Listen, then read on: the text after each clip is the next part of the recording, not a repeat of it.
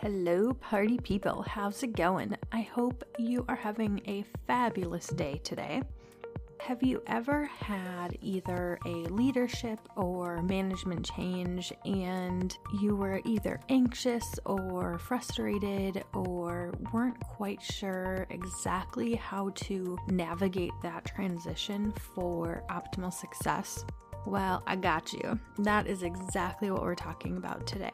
This is the Career Talk Learn Grow Thrive podcast where we talk about pretty much everything career related. Today is episode number 59 where we are going to be talking about those leadership changes and my name is Stephanie Dennis. I am your host and my background is in HR as well as recruiting. And I really wanted to create a community where people can talk about career related everything in a very transparent, open way.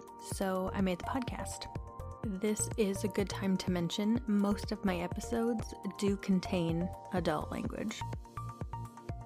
All right, ladies and gentlemen, let's dive in. So, today's episode is going to have four sections. And the first section that I want to talk about is what exactly we want to make sure we are doing when we are experiencing or going through these leadership or management changes.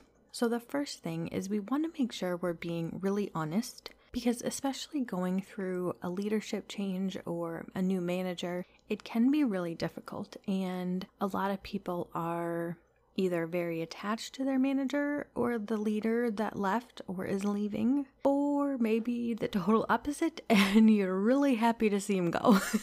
or maybe you're just neutral and you just don't care either way. But these changes can be difficult. So we want to make sure that we're number one, being honest, and number two, that we're making sure we're being forthcoming. And number three is I really want to encourage you to be open to the change. And I've seen where we get a new leader or we get a new manager, and other people on the team are very resistant to whoever's going to be taking that person's place because they liked the old person better. Or they really like the previous manager and they just don't even want to deal with somebody new. Well, that sort of attitude isn't helping anybody, and it's definitely going to make the transition that much harder.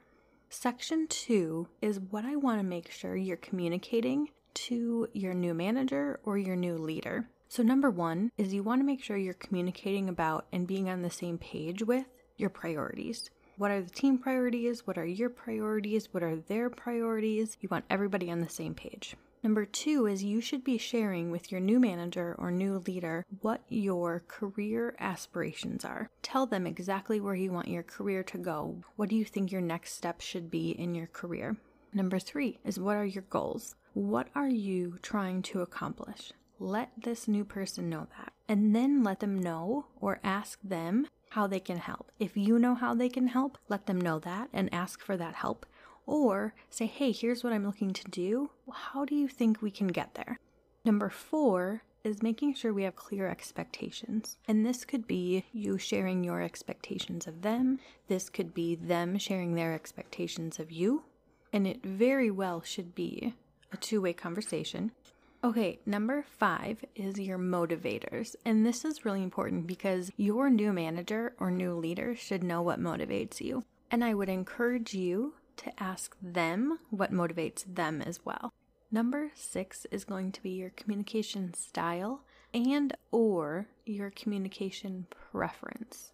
And this one is important because if your communication style is more email, IM, text, and they're more phone call, talk it out in person, face to face, stop over by your desk. You guys are going to clash there, and you're going to just want to know that out of the gate. Not that you're going to clash, but what the preferences are, so you can, when possible, cater to each other's preferences.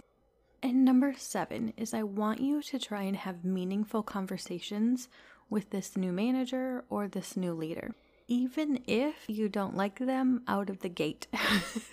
and I fully understand this could be difficult, it can be hard. Consider it a stretch goal.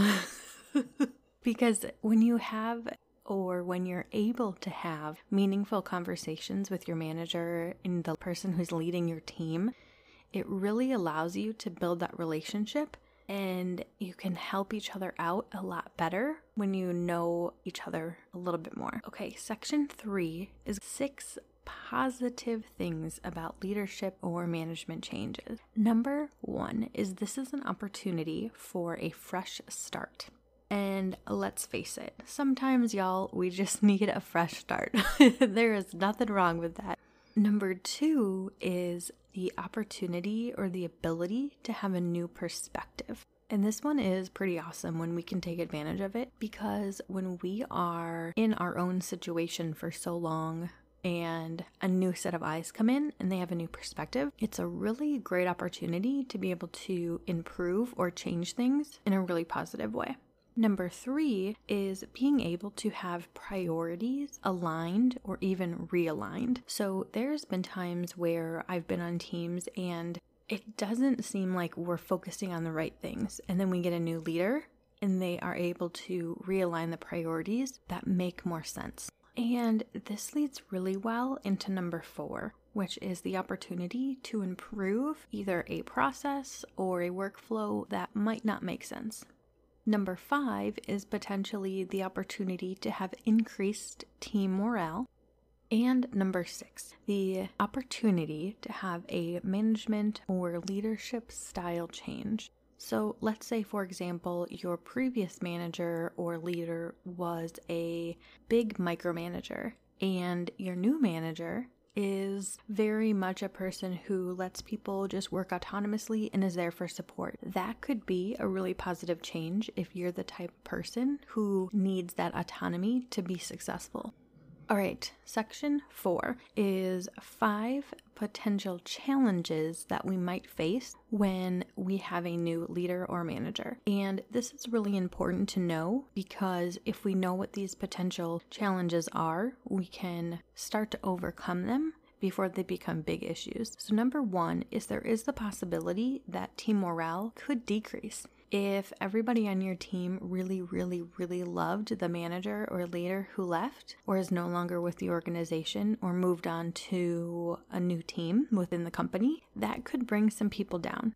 Number two, is change management just in general. So, when there are changes as a leader or a team member, you might have to help manage the change. Number three is management or leadership style, but maybe in the reverse of what we talked about under the positives, right? So maybe you had a very much a leader who let you be autonomous and work independently, and that's what you thrived in. And maybe your new manager or boss is more of a micromanagement type of style. Number four is there is the opportunity for increased stress or increased concern. And then finally, number five, there is a risk of turnover. And now I want to encourage people if you are facing any of these challenges to really have, again, going back to section one, an open, honest, transparent, forthcoming conversation with your new manager so they can understand what you're going through and potentially help you overcome some of those issues.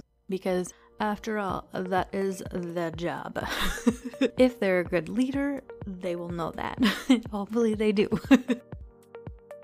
All right, everybody, I hope that information was helpful and valuable. Thank you so much for taking the time to listen to the podcast. I really do appreciate it. And I think it is so amazing that you are showing up for yourself and continuing to learn and expand your own knowledge so you can do better. I think it's great. You are amazing. You can find the episode description and show notes over at the website, findingthebestfit.com.